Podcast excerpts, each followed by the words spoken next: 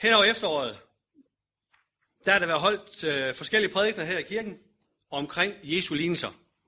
Nu er vi nået i rækken af den sidste. Den sidste, som hedder Skatten i marken. Så det vil min lod at sige noget om det. Og det vil jeg rigtig gerne gøre. Så jeg vil starte med at stille jer et spørgsmål. Hvor mange af jer ønsker at være lykkelige?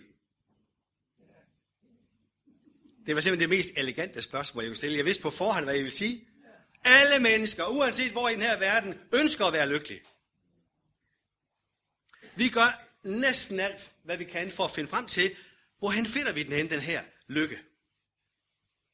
Jeg ved ikke, om I ved det, men vi er meget heldige som danskere.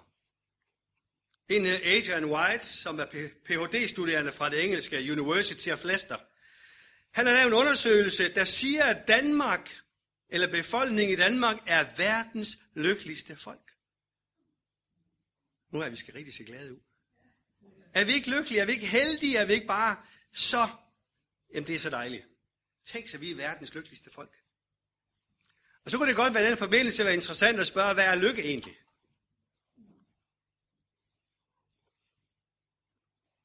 Er lykken at være en Messi, der lige er på vej til at score mål nummer 100 i den spanske liga, der spiller med i Champions League og alt muligt andet, er det lykken? Er det lykken at være en rigtig smart topmodel? Er det lykken at nå op på verdens højeste tinder? Det er interessant, at nogle af dem, der har prøvet det, de kommer med en kommentar som, er der ikke mere liv end det? Er det virkelig lykken? Robert, hvis du sætte i gang.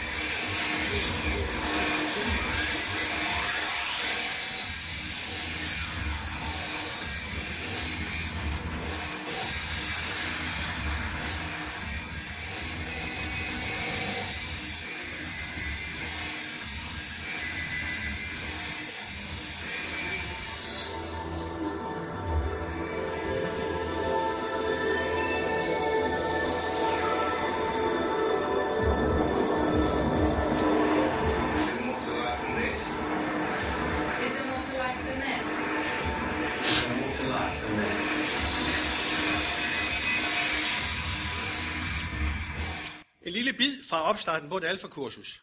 Er der ikke mere liv end det her? Det kan de folk stille, som vi kan kigge på. Hold op, må de være lykkelige. Det er jo et fedt liv, de har. Men de stiller alligevel spørgsmål. Er der ikke mere i verden end det her? Hvad er lykke egentlig? Hvis du prøver at spørge sådan rundt omkring, så tror jeg godt, du kan få svar som lykke, det er sundhed. Det er også rigtigt, det er jo rigtig dejligt at have, øh, have et sundt liv og have et godt liv. Det er også lykke at se godt ud. Ja, det er rigtigt. Det kan være, at det kommer senere. Hvad med at se godt ud? Nogle af jer, der er så heldige at se godt ud. Det er da også ret godt. Materielle goder. Det med at leve et langt liv. Kærlighed, berømthed, forelskelse og venskab. Der er masser af ting, man kan sige, det der, det må være en del af lykken af livet. Og vi jager den jo i den vestlige verden, måske specielt som aldrig før. Måske gør vi nok over hele jordkloden på en eller anden led. Og vi får masser af inspiration i tv. Og vi får masser af inspiration i forskellige medier.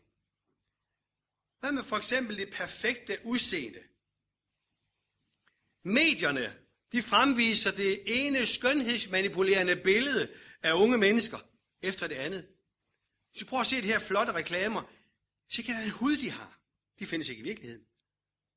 De er simpelthen så flotte, så flotte.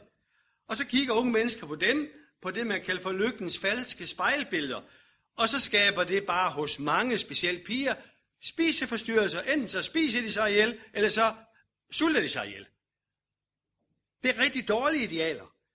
Men lykken, den må et eller andet sted måske ligge i det perfekte udseende. Hvis du har talent nok, så kan du også lynhurtigt blive kendt og berømt her i Danmark. Du kunne jo bare springe på vognen, der hedder Talent 2010. Nu er det godt nok for sent, men du kan nå at komme til audition endnu til, øhm, til X-Factor. Det må da være lykken at blive kendt. Alle ude omkring, de kommer og kigger på en. Wow, det er ham der fra X-Factor eller hende. Interessen for quizprogrammer i fjernsyn og andre steder, kan lyn hurtigt gøre dig til millionær. Vi har programmet, der hedder Hvem vil være millionær? Og vi har lotto, og vi har tipsen, og vi har dem, der er rigtig hardcore, de tager jo en gang poker. Prøv lige at se den her lotto-reklame for dig. Jeg ved ikke, om du har set den på fjernsynet. Hvor der ligger en mand i en hængekøj, der er spændt op mellem to palmer. Han ligger og gynger der, har sin kolde drinks lige op til havkanten. Det er da godt nok ikke så dårligt. Det ligner lykken måske. Penge det er blevet et centralt punkt i mange menneskers liv. Det er så centralt, at det nogle gange kan se ud som, det er meningen med livet.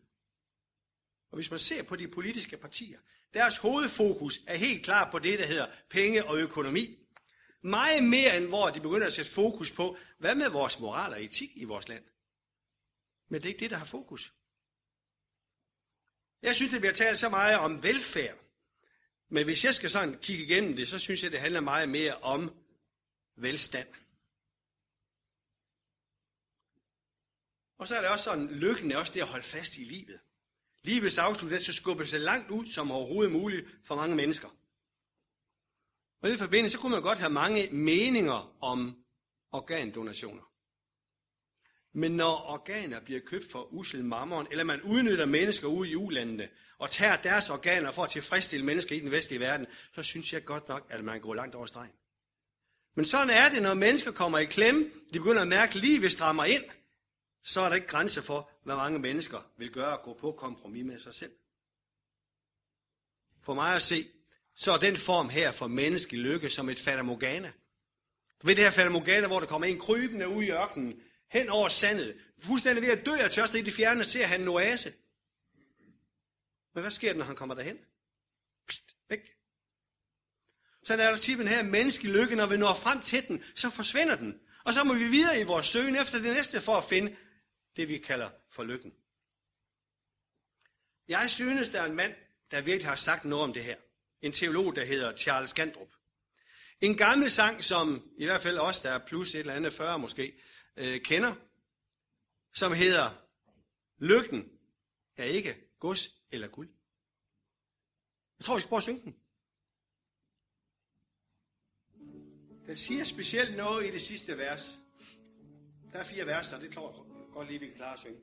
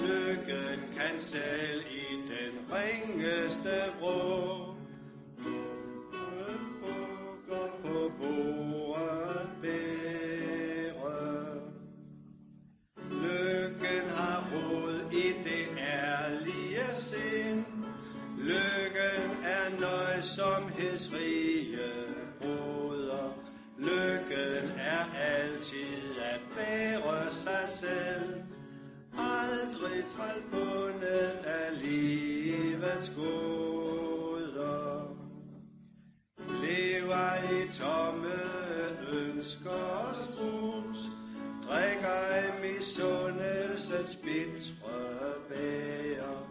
Rigere fryd vil du fange, når ret andres glæde dit hjerte kvæger. Lykkelig den, som har fred med sig selv, fred med sin Gud og fred med sin næste. Går det i verden så op eller ned? Han har dog begyndt at fundet det bedste.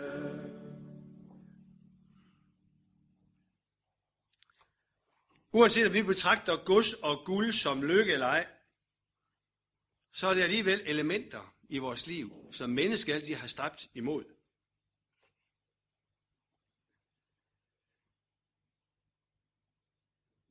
I sidste instans, så er det her ikke den ægte lykke. Den giver os ro i sindet i kort tid, og så opstår der nye behov. Husk for mange år siden, der sang Niels Havsgaard en sang, hvor han blandt andet sang om netop det her med lykken. Når vi har fået et eller andet materielt gode, for eksempel som han synger om bygge højere over på huset, så går der lige en tre måneder igen, så starter vi forfra. Så er det nyt, vi skulle søge. Og det får aldrig ende. Der er altid i mange situationer, for mange mennesker, noget, som vi altid gerne vil opnå og gerne vil have. Og det er jo ikke et nyt fænomen, det her. Jagten på lykken, jagten på det, som gjorde godt i menneskers liv, har altid været til. Også i den antikke verden. Her var det noget af det mest værdifulde, man kunne få tag i. Det var en perle. At eje smukke perler forbandt man med at have meget stor lykke. Og det har altid været et symbol på det smukke, det som mennesker gerne vil eje. Og mennesket har en eller anden, på en eller anden måde altid været på jagt efter sit livs perle. Så spørgsmålet er, hvad er den ægte lykke? Nu snakker vi ikke bare om lykken, men hvad er den ægte lykke? Hvad er den sande lykke? Hvordan får vi fat i den? Den sande lykke er i hvert fald en lykke, som er uafhængig af de ydre omstændigheder. Ægte lykke holder på trods af de ydre omstændigheder. Er det så muligt at finde den her kostbare perle? Der holder, uanset hvad der sker i livet. Er det muligt? Jeg kan tænke mig at prøve at lukke op for det, man kan kalde for lykkens gåde. Og det vil gøre ved at se tilbage i perlernes verden. Til en perle, som kan fylde dig og mig med ægte glæde, med ægte lykke. Og Bibelen har noget at sige om det her. Det første, jeg vil sige, som Bibelen siger, det er, at Gud ønsker lykke for dit og mit liv. Igen profeten Jeremias, der siger han, jeg ved, hvilke planer jeg har for dig. Planer om lykke, ikke om ulykke. Om at give dig en fremtid og et håb. Og det er ikke bare sådan en almindelig fremtid eller et almindeligt håb. Det er håbet og fremtiden til den aller, allerbedste perle, der overhovedet findes, Jesus Kristus. Igennem de lignelser, som Jesus fortæller, der kan vi, prøve, der kan vi godt få fat i om, hvad er den sande perle. Jesus har altid med, når han skal fortælle noget i lignelser, som jo er historier eller, eller beretninger eller gåder, som han kommer med, så tager han fat i menneskers hverdag. Meningen med de to lignelser, som jeg lige kort kom ind på i dag, blandt andet skatten i marken og perlen, jeg vil så lige lægge mest fokus på perlen. Men det handler jo netop om at finde Gud. Og Jesus han vidste engang, at perler var i rigtig, rigtig høj kurs. Og den der lignelse med, den, med perlen her og med øh, skatten i marken, så sammenligner han også med en købmand. Den her lignelse kan vi øh, se i Matthæus evangelisk 13. kapitel.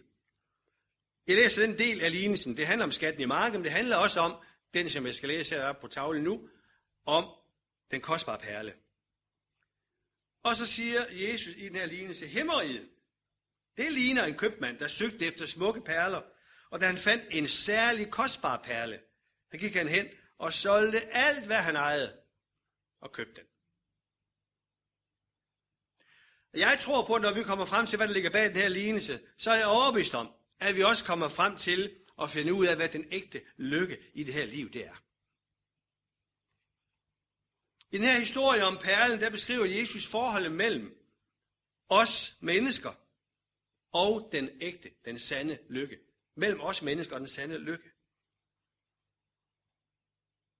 Den her købmand, jeg tror, han har søgt rigtig meget, og han har måske fundet mange perler, som slet ikke har tilfredsstillet hans liv. Han søger efter den eneste, eneste perle, som kan virkelig give ham det, han søger efter. En dag skete det. Købmanden fandt en ubeskrivelig smuk perle. Den mest kostbare perle, han overhovedet kunne forestille sig. Han vil simpelthen give alt for den. Han vil give alt for den, for at få fat i den her perle. Han tager hjem til sin egen købmandsgård, og så prøver han på at gøre sit liv op. Jeg vil give alt i mit liv for at få den her kostbare perle. Han kan afkald på alt for netop at få den kostbare perle. Og så er den mest almindelige tolkning på den her lignelse, det er jo, at det er os mennesker, der er købmanden, og det er Jesus, der er perlen.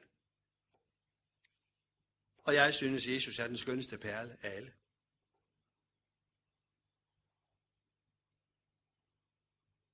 I lignelsen søger købmanden også efter den sande lykke, og finder mange ting, som måske gør ham lykkelig kortvejs. Han søger efter den endelige og den faste, vedvarende, sande lykke. Og endelig finder han perlen.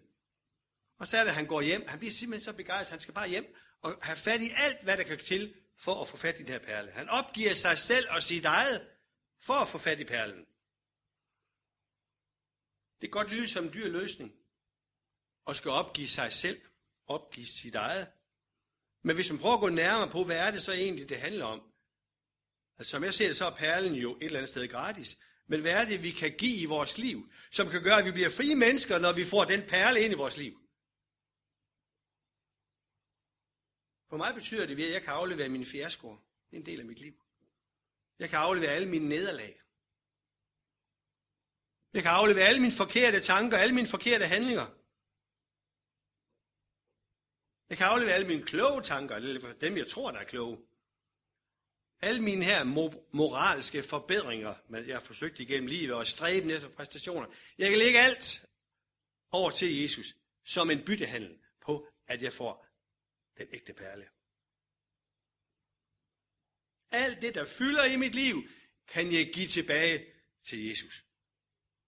Der er intet, der kan sidestilles med det, at der er den kostbare perle. Jeg tror på, det at eje Kristus i sit liv, er det mest værdifulde, vi overhovedet kan opnå. Hemmeriget ligner en købmand, der fandt en smuk perle. Kunne det være interessant at prøve at vende den her lignelse lidt på hovedet? Så nu er det altså lige pludselig Gud, der er købmanden, og os, der er perlen, som Gud gerne vil købe. Måske kan du til at tænke, ah, at jeg er godt nok ikke den smukkeste perle, der kan findes. Jeg ved ikke, hvilket selvbillede du har. Det kunne godt være, at man tænkte sådan, ah, prøv lige, det er altså ikke så specielt smukt.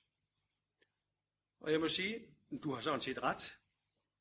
Når vi ser på os selv, så finder vi hurtigt ud af, at vi ligner ikke den mest kostbare perle sådan i os selv. Men jeg vil gerne sige til dig, med Guds øjne, der er du, og der ligner du, ikke bare ligner, du er det, den mest kostbare perle, som han vil give alt for.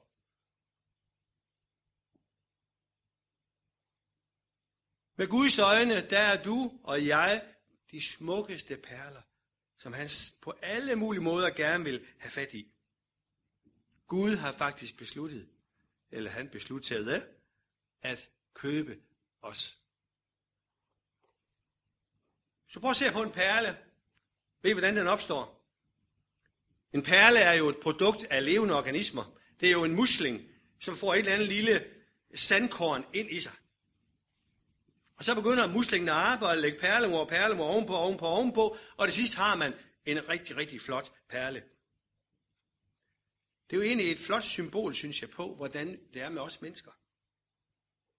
Et eller andet sted, så når man snakker om syndefald, så er det altså også en, det, som vi er en del af. Så vi har også det her syndens sandkorn inde i vores liv. Synden, som har sin ro i, at vi mennesker har vendt os væk fra Gud, og så kommer alt det, der ikke er specielt godt.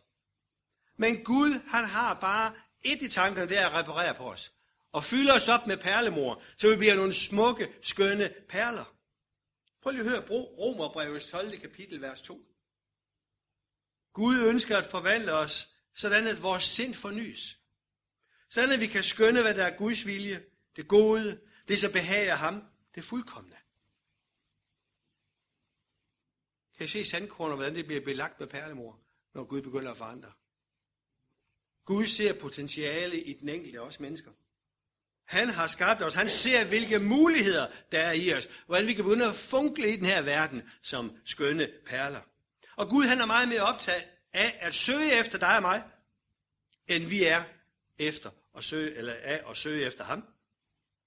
Han er på konstant eftersøgning for at finde de menneskelige perler.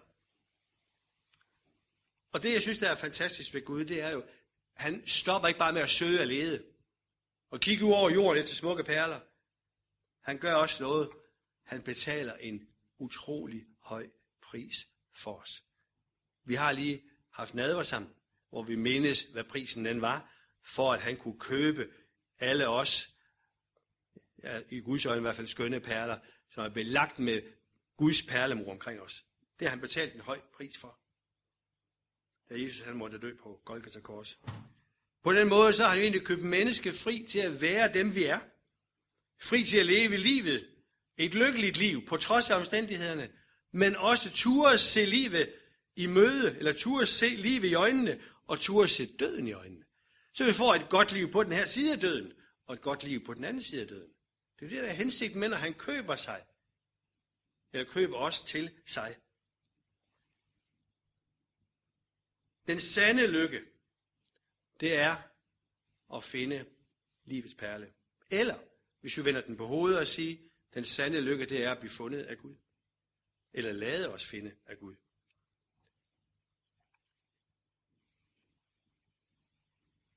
Jeg tror på, at når vi den enkelte person også har oplevet det at have fundet den ægte perle, have fået den som en del af vores liv, eller vi oplever, at vi er blevet fundet af Gud selv, så oplever vi, hvad den ægte og den sande og den vedvarende lykke er. Og så tror jeg, man kan sige, ligesom Johannes Døber, han sagde, han lavede en lille smule om på det, men han siger, den kostbare perle er min glæde. Han siger faktisk, Jesus eller Kristus er min glæde. Og min glæde og lykke er nu fuldkommen. Den kostbare perle skal blive større, og jeg skal blive mindre. Så vil jeg gerne lige til sidst prøve lige at læse det vers, vi sang. Det sidste vers, vi sang. Lykkelig den, som har fred med sig selv. Fred med sin Gud. Og fred med sin næste. Går i verden op eller ned, han har af lykken dog fundet det bedste. Vi skal bede sammen.